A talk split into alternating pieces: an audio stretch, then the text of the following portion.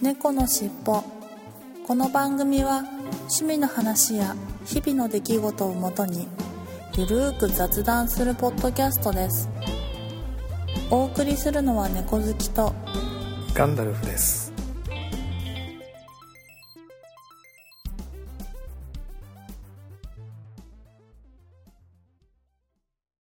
猫のしっぽ。猫のしっぽポッドキャスト第490回始まります。はい、始まります。よろしくお願いします。はい、よろしくお願いします。えっ、と、ご無沙汰しておりましたが、ご無沙汰しておりましておりした。ましたが、たまたま今日タイミングがあって、はい。何週間ぶりかのスカイプ収録ができたのでよかったんですけど、まあ、えー当面はちょっと様子を見ながら、できる時にやるっていう感じで、なってしまいそうですが、は、はいい。頑張りましょう。はい。参加できる時お願いします。そうですね。ぜひお願いします。北海道大雪でいきなり、いや、もうめちゃくちゃ降ってますね、本当いきなり縛れてますね。縛れてますいやなんまら縛れてますよ、本当に。いやー、はい。もうなんか、久しぶりに、そしてなんか、まあちょっと長い期間いるので、なんか久しぶりにあの、その根雪ってやつをなんか味わいました。おー、寝なんか雪。はい。根雪。あのーなんでしょう。まあ、これからもすっごい暑い日があったら溶けて、その根雪ってやつがなくなってしまうんですけど、まあ、そはの雪の、雪景色になる一番下の雪っていうのかな？うんうんうん。を根っこの根に雪で根雪なんですけど、はい。はい。そうなんかまあべちゃべちゃして溶けて、で、また雪降って積もってみたいのはいを何度か繰り返して根雪になるんですけど、はいはいはい。もう、ほぼほぼ98%ぐらいの確率で完全に根雪になりまして、あ雨を降ったところとて、まあ、ちょっと若干ぐしゃぐしゃになるぐらいで、完全には溶けなくて、ー、はい。みたいのを味わって、ああ、雪降るってこういうことだったよなって思いながら、なんもう何年かぶりに味わってますね、はいはいはい今、それなを。るほど。いやー、神奈川今もうピーカン晴れなんで全然その雪という実感がないですよね。いやー、ほんと、ね、日本も昔は雪降ったのにね、なんかそっちも。そうですよね。確か。ううんう考サザエさ。んのはいぐらい、サザエさんぐらいの時代は降ってたんですもんね。そうですよね。12月ですからもうとっくに降っててもおかしくない。ですよね。じゃあ時期ですよね。昔から考えるとね。うん、やっぱ温暖化なんですかね。まあ、そういうことになるんだと思うんですけれども。はい。うんうんということで、じゃあ今週の本編に行ってみたいと思います。はい。猫のしっぽ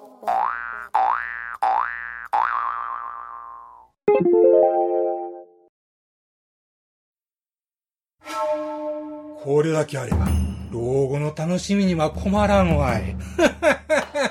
ここまでだ。誰だ？人を暇なくせにプラモを作らず、蓋、蓋を開けて取説だけ見て戻し、み、みるみる増える積みプラの山。崩してみせよう。ガンプラジオ。押してまいる。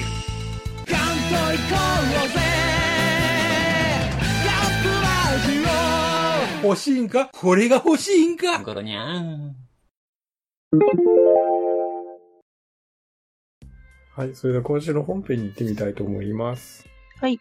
はい、今週の本編ですが、えー、とあるリスナーさんというか、まあこれ、言ってしまえばお騒がせさんなんですが、東京シークレットカフェの、はい。えー北海道って大晦日におせち料理食べるんですか？というご質問をいただきまして、ぜひ猫好きさんに聞いてくださいうん。ということでご質問いただいたんですが、北海道って、え、おせち料理をうん。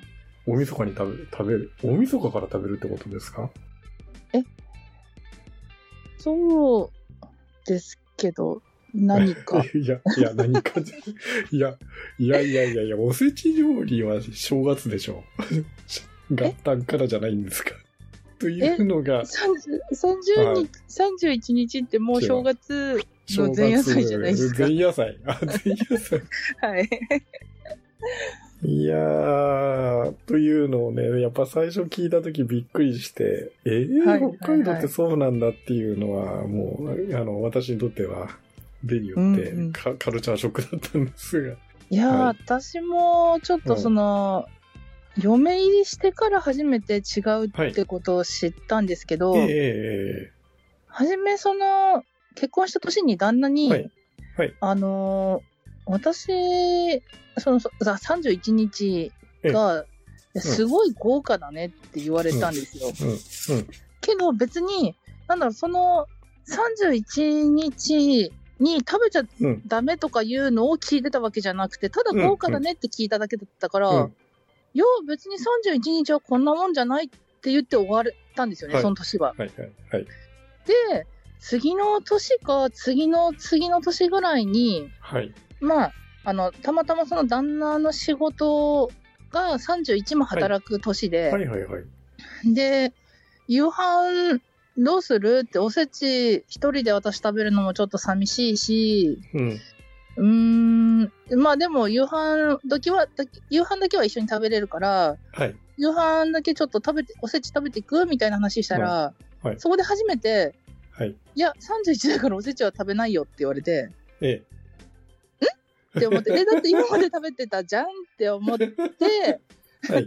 そばだけでいいよって言われたから、はい。え、だってそばだけだったら味気ないじゃんっていう話になって、はい。いや、味気なくないよって普通だよって。はい。っていう話から、え、もしかしたら、っていうことになり、私そこで調べまして、はい。うん、そしたら、あの、うちの地元以外の人は大体、1日に食べるんですってね。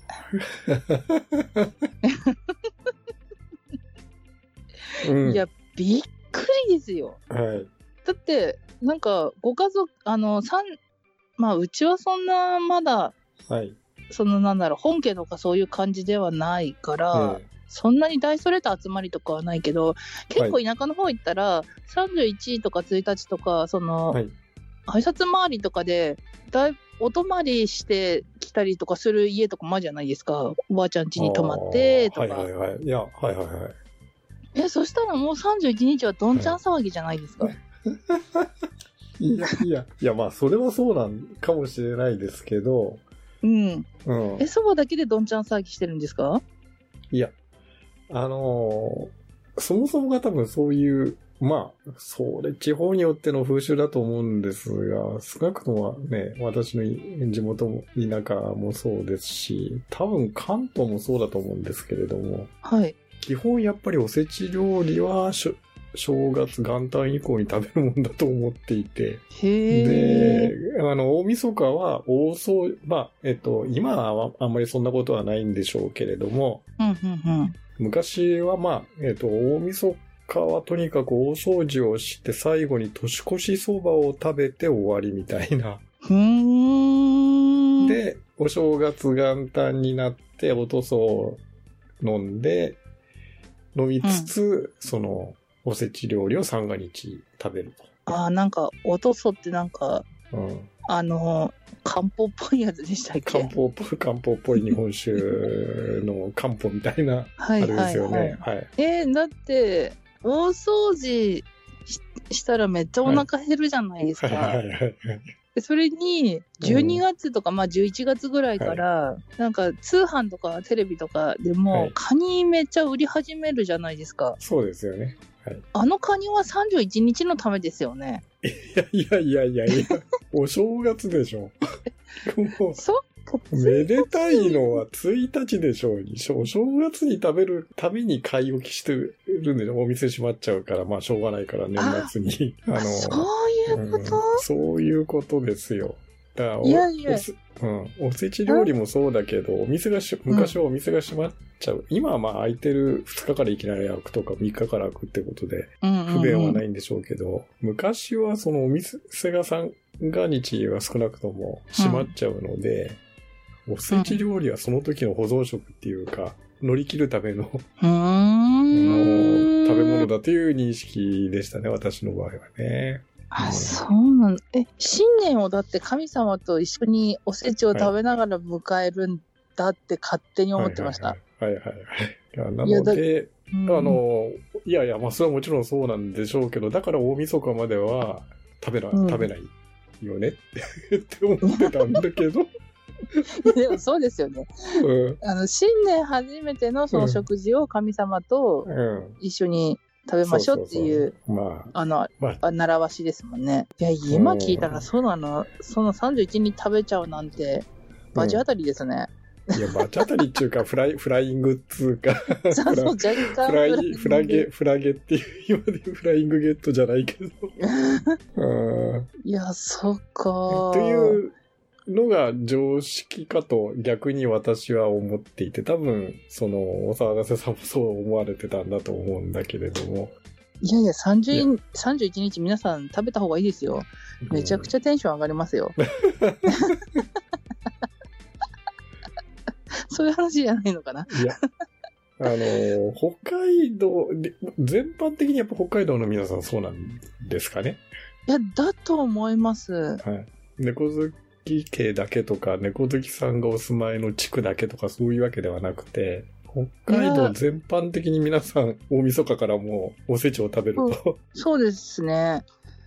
なんか、あのーうん。うん。北海道限定みたいな通販はい。もたあったりとかするんですけど、まあ、31か1日からたの31日はおせちですね、みたいなはい感じで、あの、売ってましたよ。だから、おやっぱりねって思って、北海道全部なんだって思ってます。なるほど。いや、えっと、うちの場合、まあ、あの、うちの場合もそうですし、多分こっち出てきて、関東に出てきて、で、まあ、嫁ちゃんなんかもそうですけど、うん基本的には、おせち料理は、まあ、30か31につく準備をして、で、元旦から食べるみたいな感じでしたね。だからギリギリまでおせち料理の準備はうんうん例えばさ、うん大晦日までおせおせち料理の準備をしてる。食べるっていう感覚がない、ないですよね。ああ、うんいや、皆さんはそういうなんか、ちゃんと待てるんですね。いやいやいや。まあまあ、はい。うん待待つとい。う、待つという感覚ではなくてね。うん。あーまあそうです三が日、三が日がおせちっていう感覚なんでしょうね。だから今でもなんか、こっちの方だとおせち料理を注文すると31日に取りに来てくださいっていうことなんで。いや、だから、いや、変わってるなって思ってました。だってうん一日じゃ冷凍、それなんかおせちとか大体冷凍のやつですもんね。冷凍で届くじゃいないですか。一ね日じゃ溶けないじゃんって思って。てか、半日、うんまあなんだろう、午前中に届いて、ね夜食べるって言ったら、全然溶けないじゃんって思ってて。うんうんいやー、もうなんかすごい暖かいとこに置くのかなとかって思ってたけど、はいはいはい、実いやは、、そもそも1日に食べるって話。1日に食べるために前の日ギリギリに配達。ああ、配達。うん。っていうことなんでしょうね。とか配達とか取りに行くとかね。まあ、そういう感じだと思うんですけどね。うんいや、なので、本当にちょっと聞いた時はカルチャーショックでしたね。へえ。はい。え、じゃあはい夕飯、夕飯、あ、じゃあお蕎麦は、夕飯を食べた後に蕎麦食べるんですか？あ、いやいや、晩ご飯自体がもう年越しそばです蕎。麦。夕飯食べて年越しそばその上に重ね食べは普通しないでしょ。いやいや、うちはもうおせち食べた後に蕎麦を入れるんで、もうお腹がパンパンの状態で入れるから、パンパンじゃないですか、それ。そうそう。パンパンじゃないですか。なんでこんな蕎麦なんて食べなきゃ、美味しいもん食べた後に蕎麦なんて食べなきゃいけないんだって、もう幼少期は、もう蕎麦がちょっと苦痛だったんですけど、ああ。まあそっか。蕎麦だけなら美味しくいただけますもんね、夜。そばだけた、年越しそばだけ食べて、で、うん。あのーね、神社に初詣に行って、で、帰ってきてからおとそをうん、あ、飲んで、そうなんだ。おとすは、その、帰ってきてから、ああ、いや、まあそう、お家によるんでしょうけど、一般的にはそんな感じなんでしょうね。もう午前0時からはあ、神社お参りして、まあね、行く年来る年じゃないけど、あれじゃないですか。早いところは、はいもう、うん。午前0時からお参りして、で、はい。まあ、それで帰って寝て、起きておとそを飲んで、飲みつつ、あの、おせちを食べると。うん、あ、じゃあ、おとすは1日の商品なんですね。あ、そのそうです、そうです。そうです。どちらかというとど。ちらかというと、1日元旦に飲む。あ、そうなんだ。そもそはいもおとそ飲んだことないですよね。はいはいはい。あ、おとそを飲む、の飲むこともない。飲んだことないですね。そのおとその存在を知ったのは上京してからです。上京して、ましてや結婚して4、5年経ってからおとその存在を知りましたあ。あ、なるほど。そう、なんか、うんレジ前になんかガムとか売ってるじゃないですか。そこに売ってました、正月に。はないんだろうおとそなの、ね、おとそに入れる。お、とその元みたいな、そうそうそう元みたいなやつをですね、あの苦い、はい。苦い中華、漢方の味中華、はいはいねは、い。そういうのいやを、、そう、それまたなんか、その、おとそって書いて、なんか紙はい袋、お年玉みたいな感じで、紙袋に入ってるから、中は見えなくて、えただちょっと漢方っぽい絵が描いてたりとえか。してて、いや、でも買ったことないから、いや、こんな怪しいものが、な、何をするものなんだろうと思って気に留めずえ過ごしてましたけど、はいまあ、今年はちょっとおとそ売ってたら買ってみようかな、えなんか、ティーバッグみたいな感じですよね。あ、そうなんだ。だから、日本酒にそのティーバッグみたいなおとその素をつけとくと、あのおとその味になるという。へえ。だから、粉末を売ってるわけではなくて、あ、いや、あ、そうなん、なんか私はなんか高麗人参みたいのがドーンって福袋、なんか袋に入ってるんだと思ってました。はい。ちゃんとそまあのティーバッグ状なものちょっに、クみたいなのに入っていて、はいろんなそのおとそのうん。ね、その薬草みたいなのが入っていて、はいはいで。それをつけとくみ、日本酒につけとくみたいな感じですよね。はあはい。え、それ大体何時間ぐらいでその出汁が出るんですか？いやー、ままあでも、は、半日もつけとけば出るんじゃないかな。1時間じゃちょっと短いような気がするけど。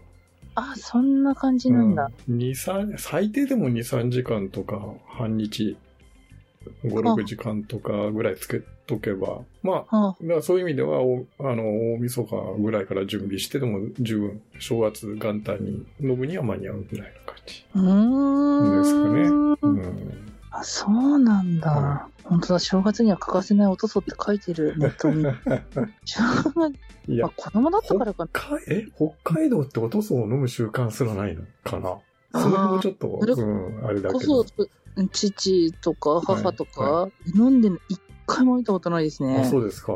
売ってたのも、いや、売ってたのは幼少期だったから気づかなかっただけかもしれないけど、はいはいだからって言って、そのおばあちゃん家とかに1日は、はい。あの、1日2日は両親の、あの、はい。実家に顔出してたんですけど、いやー、なんかお父祖を勧められたこととかは一度もないですね。なんか形式的なことさえもやったことないかな。あ、本当だ。抽出時間は平均して5から8時間ぐらいが一般ですよね的。ですって書いてそんなもん、うん、そんなもんですよね。うん。半日、えー半。日、約半日ぐらいつけとけば、みたいな感じえ出てきちゃいまー、すよね。塗装酸っていうのが、なんかその、いろんな山椒だとはか、ね、気境だとか、中いわゆるあの、漢方のあれみたいな、陳皮とかね、うんうんうんそういうのが入ってるのをつけとくみたいな感じなんで、ティーバッグのみたいなやつをつけ。とくようなイメージですよね。百術、山椒、気境、日うん。経、暴風、うん陳皮ってものがうん入ってると。入ってると。はあはあはあはあ。まあ、なももう、もろに、あのうん、漢方薬みたいな味になりますよね。こんなのが入ってるから。ああ、そうなん。あ、じゃあまあうん作るときは本当にちょっと、で、本当舐めるぐらいな感じで、あれなのかいやな。、ガバガバ飲むような感じじゃないですよね。うんうんうん。い一口飲んで終わりみたいな、一人が一口ずつ飲んで終わりみたいなうーん。感じですよ。うん。うんうんうん。え次回後半に続きます。猫のしっぽはい。それでは久しぶりの成果発表コーナーに行ってみたいと思います。ー、はい。猫好きさん、いかがだったですかね今週は。はい。うーんと、前回はもはいう古すぎて、なんて言ったのか覚えていないうん。って感じですけど、うーんと、確か少し安、あの、若干痩せた少しだけ、で一回だ、うんや痩せてちょっとだけ戻ったみたいな話だったと思う感んじ、です。はい、感じだったと思うんですよね。はい。うんうんうん。で、うーんと、今年入ってからは、はいうーんと、5.2ぐらい痩せました。うん。うんこう、やっぱり、あれでしたよね。あの、一時期な、すごく前半は、こあの、今年の前半はすごく順調に痩せていかれて、うん。で、まあ、なんか体調崩されたのもあったんでしょうけど、そう、で、ブクブク太りで、今度の、はそれで一旦、ね、また戻ってみたいなそう。で、また痩せったり、また。でまたそこで痩せてみたいな感じで、結果的には5キロぐらいでそうですかすね。5キロぐらい、そうですね。はい。うーん、痩せたかな、うん。はいはいはい。まあ、北海道来てもなんかちょっとバタバタしてたので、ちょっとまた痩せたって感じで、うん。今年からは5キロぐらい、初めからは5キロぐらいって感じですかね。はいはい。うん。なんか、忙しい忙しいと言いつつ、ちょっとなんはか、夕方過ぎはい。ぐらいから、あの、なんか、休み時間をもらえる時がはいはいはい。しばらくありまして、はい。その時に、あの、北海道でプールに通ってました。おお、うんなので、なんかまたちょっと痩せたって感じですかね。健康的な痩せ方をされたということですね。そうですプールでね。ううんん。そんな感じですかね。プールだと、じゃあ、あれ、プールだとあれじゃないですか。少し引き締まってきたということですか。そうなんですよ。そう、体重はそんなに、はい。あの、普通ぐらいな感じですけど、うん、見た目が若干やっぱちっちゃくなった感じがしますね。腹回りとかがいいですね。いいうでん、すね。痩せた感じしますね。はい。で、私の方ですが、本は、えっと、うん、ほぼ変わらずでしたね。結果的に。ここ1ヶ月ぐらい、うんプラマイ1キロの範囲で上がったり下がったりを繰り返しつつ、うん、うん。うん、結局年明けから一度、あの、2キロぐらい落ちて、わあ理想、理想的な目標体重まで行ったとうん。思ったんですが、結果戻りまして、年明けとほぼ同じ。今あ年の頭と同じぐらいまで、結果的には戻、少しずつ戻してしまって、結局ほぼ変わらずプラマイゼロうん。うん。という感じですかね。はい。そうでで、すね。ガナさんもちょっと病気したりとか。そうですよね。あの、で、ちょっとね、ね。痩せましたもんね。で、一時期痩せたんですけど、また反動で太ったりとかうん、うん、うん。して、で、そこからなんとかまたちょっと減ら、食べる量を減らして、結局、まあ元に、あの、年明けに戻ったと。いう感じで、うんやっぱりね、あの、運動量が、やっぱ足りないんでしょうね。朝散歩は一応してますけど、30分ぐらいしか歩かないので、うん。あの、運動量としてはやっぱり少し足りないかなっていう感じなので、なん少し食べ過ぎるとすぐ太っちゃうみたいうん、うん。な感じになってしまうんで、少し食べる量を今減らし気味に、うん、ね、多分最後に成果発表コーナーやった頃は結構ご飯おかわりしてますみたいな話をしてましたけど、さすがやつはまずいなと思って、極力おかわりは、量は減らしたりとかおかわりしないようにしようとかうん。にしだして少し現状維持、元に戻ったという感じですかね。うん。はい。ああ、そうですね。はい。ということで、とりあえずじゃあ猫好きさんは、まあ、あの、年明けからは結構5キロぐらい落ちて、私は現状維持とうん、うん。いうことで終わりましたが、はい。まあ、来年も多分次回できるかどうかちょっと年内できるかどうかわかんないんで、多分これもしかしたら最後になるかも、年内最後になるかもしれないんですけど、うん。はい。まあ来年もなんとかね、はい。健康的にダイエットできればということで頑張っていきたいと思います。はい。はい。ということで、成果発表コーナーでした。はい。ありがとうごはい、ありざいました。がとうございました。猫のしっぽはい、それでは今週のいっぱいコーナーに行ってみたいと思います。今週のいっぱいコーナーは、これまでもずっとそうなんですけれども、ツイッターの、ツイッターのハッシュタグ、シャープ猫のしっぽと、アットマーキャッツテルポッドキャストのいただいたメッセージの中からお酒関係ツイートをピックアップしてご紹介しています。はい。12月12日、加藤さんから、セブン限定のプレモルプラチナを飲みました。通常より華やかな感じがします。美味しい。ということで、ツイッターに写真をいただきましたが、これセブン限定なんですか？はあ。最近ね、いつもは私、恵比寿ばっかりなんですけど、とある事情でプレモルをいただきまして、まあ、お歳暮ということでいただいたんですが、プレモルのダイヤモンドなんとか、確かダイヤモンドなんとかってやつでしたかね。それのパターンなのかな？プラチナ、セブン限定。やっぱりね、エビスとはちょっと違って、少しやっぱパターンが違うので、たまにプレモルも飲んでみるのもいいかな、というふうに思いましたよ。はい、ありがとうございます。はい、そして12月13日、続けて加藤さんから、エビス、ホップテロワールを飲みました。普段のエビスよりちょっとだけ濃い感じでリッチ感があった気がします。とても美味しい。ということで、エビスのホップテロワール、あ、こういうのが出てるんですね。通常のホップじゃないということで、えっ、と、緑の缶に、裏にテロワールとはという説明が、説明書きが載ってるんですね。はい。なるほど。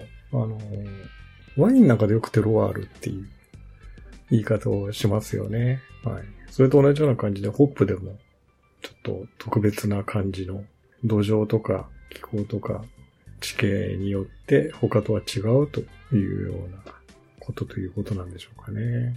いや、こういうのが出てるとは知らなかったですね、エビス。見つけたらぜひ飲んでみたいと思います。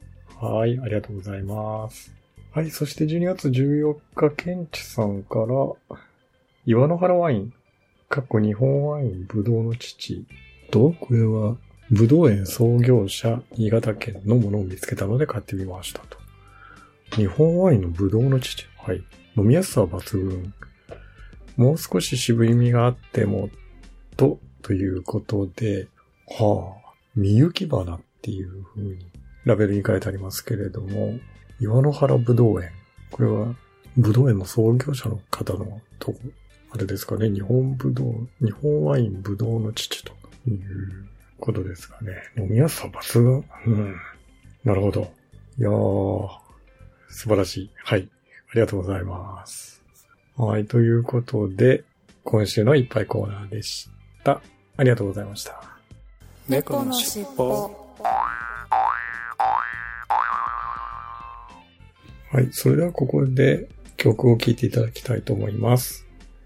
今週ご紹介する曲は、東京シークレットカフェさんの君の服の裾引っ張ってという曲ですね。これ以前一度ご紹介してるかと思いますが、またローテーションで順繰りにご紹介してるうちに順番が回ってきました。これは、男女ボーカルの確か曲だったと思いますね。女性ボーカルはシトリンさん。ということで、はい。はい、それではお聴きいただきましょう。東京シークレットカフェで、君の服の裾引っ張って。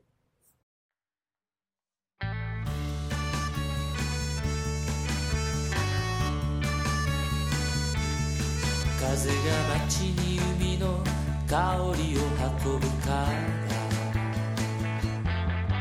風が僕の心を海へと誘うから僕は自転車に乗って君を迎えに行くのさ。風の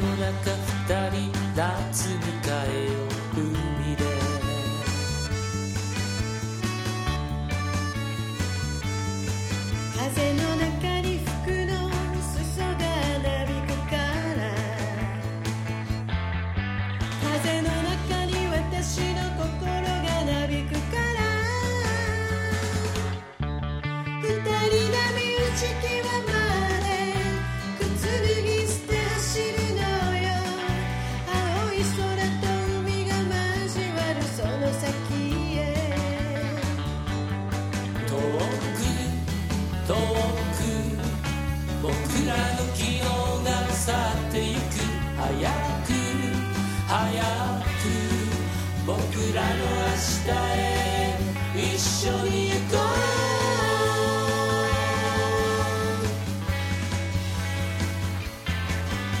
君の服の裾引っ張って僕が気持ちを伝えると君も僕の裾引っ張って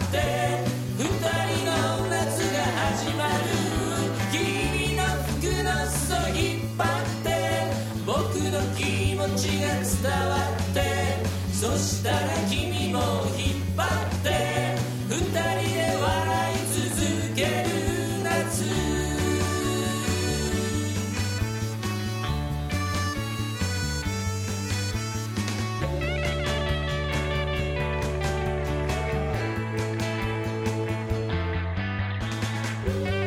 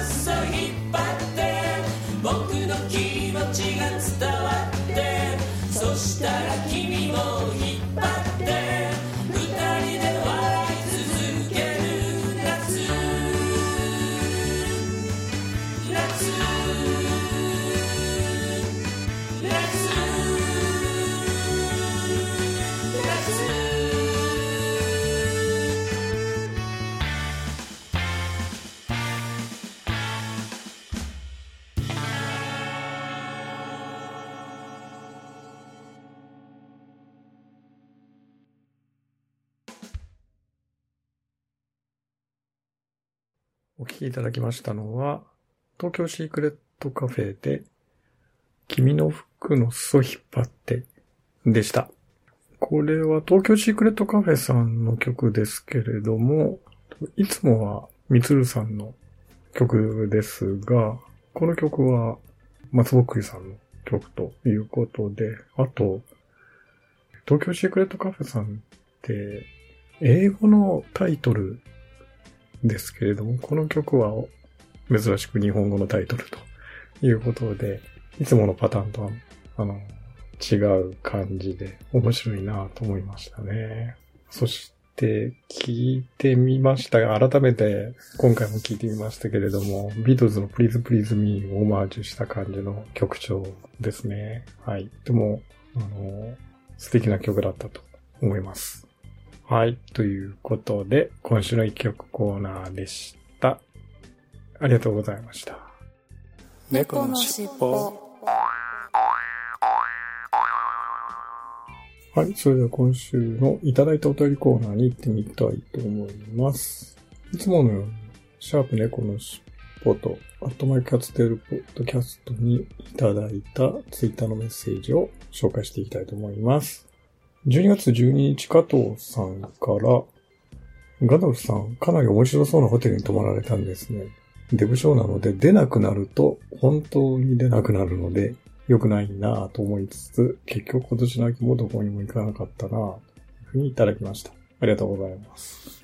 いや、ま、あのー 熱海のホテル、ローマ風呂があるという変わったホテルでした、あの、とても面白いホテルでしたね。おっしゃる通り。まあ、加藤さんデブ賞っていう風に書かれていますが、私ももう本当に、あの、インドアの人間、デブ賞なので、根はデブ賞なので、まあなんかこういうイベントというかね、きっかけがないとなかなか外には出ない、出ていかないと。積極的に出ていかないタイプの人間ですので、もう本当に同じだと思います。はい。ありがとうございます。はい。そして同じ日、ゆうさんから、ガドルさん YouTube チャンネル登録ありがとうございます。フィットボクシング2は、と部屋の中でできるエクササイズなので、猫好きさんにも見ていただきたいですね。ということで、はい。ちょっとあの、猫好きさんにもね、なんか、あの、タイミングがあれば、ご案内しておきたいと思います。えー猫好きさんもね、こういう感じの、フィットネスは、室内でできるフィットネスは、前からやっておられますからね。イングリングフィットネスでしたっけ？ウィーとかそういうのでやっておられるんで、ぜひ、これはご案内しておこうと思いますよ。はい、ありがとうございます。はい、そして12月10日、ゆうさん、同じゆうさんからですね、えー猫のしっぽとガジェタッチのハッシュタグでいただいてますが、iPhone の標準機能で動画の背景消しをしてみました。機材としては iPhone SE2、MacBook Air 等で Twitter にいただいたんですが、これ YouTube、あ、Twitter というか YouTube ですね。はい。えー実際にその背景をぼかすというのを iPhone の標準機能で、これ F 値を調整するということと照明を変えてみるということで、F 値の変更で背景ボケを調整するというのと、照明を変えて背景消すという風にご紹介いただいてますね、動画で。わあ、これ素晴らしいな。え、こういう機能 iPhone の標準、カメラの標準機能であるんですね。ちょっと今度試してみようかな。すごいな。こんなことまでできるんですね。はい、ありがとうございます。いや、ゆうさん、素晴らしいです。知らなかった。こういう機能があるの。はい、ありがとうございます。はい、そして同じ日健治さんから400 489回拝聴8月下旬に熱海発行した時、意外に人手があって若い人が多い、若い人が多いのにびっくりしました。秋には旅行地域クーポンなどで結構いっぱいでしたということでいただきました。うん、8月下旬だと結構若者多かかもしれないですよね。夏休みなんで。まあ、ちょっとそのし、その時期をね、ああえてずらしたので、まあそれでも意外に若い人多かったですね。平日にかかっていましたけれども。まあ、老若男女問わず、割と年齢層の人がいたような気がしますよ。はい。ありがとうございます。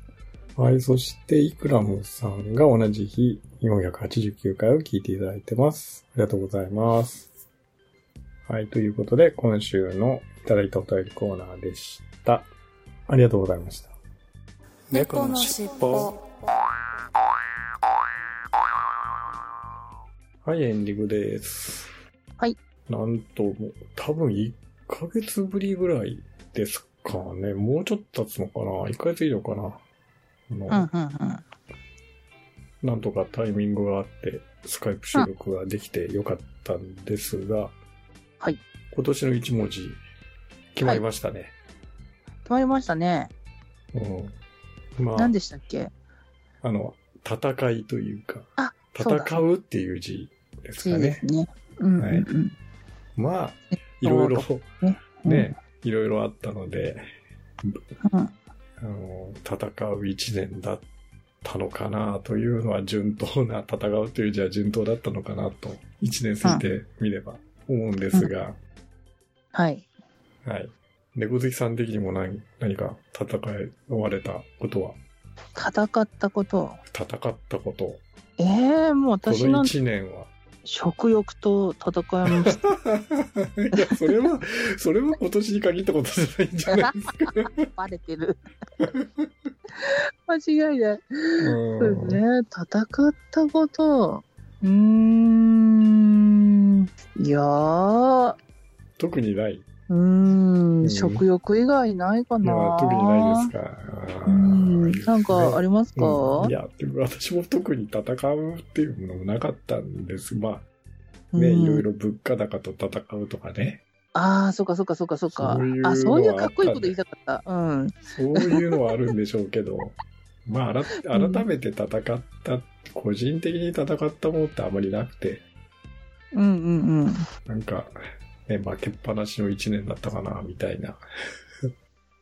そうですね。うん。うん。いや、もう一つだけちょっと思い出し、何と戦ったっていうのは思い出したけど、まあ結果そんななんか、結果私も全敗してるので何も言えないなって感じですかね。はいちょっとサウナに行って脂肪と戦ってましたけど、おーおーおーおーはいはいはい。いや、もう、うん、あの、全敗ですよね。うん。はいまあ、来年は少しね、うん来年は少し勝てる年に そうですねそうそうそう。いろんなことにね、前向きに勝てる年になればとそうですね。いう感じにしたいと思います。はい。ははい。い。ということで、じゃあいつもに行きますよ。はいお。願いします。はい。ではでは行きますよ。はい。せーの。次回もも聞いてくださいさいね。ね。はい。最後までお聞きいただきありがとうございました。また次回のポッドキャストでお会いしましょう。それでは、いつものように、えっと猫の尻尾のエンディングテーマ、風の猫さんの三毛猫風の歌を聴きながらお別れしたいと思います。はい。それでは失礼します。はい、失礼します。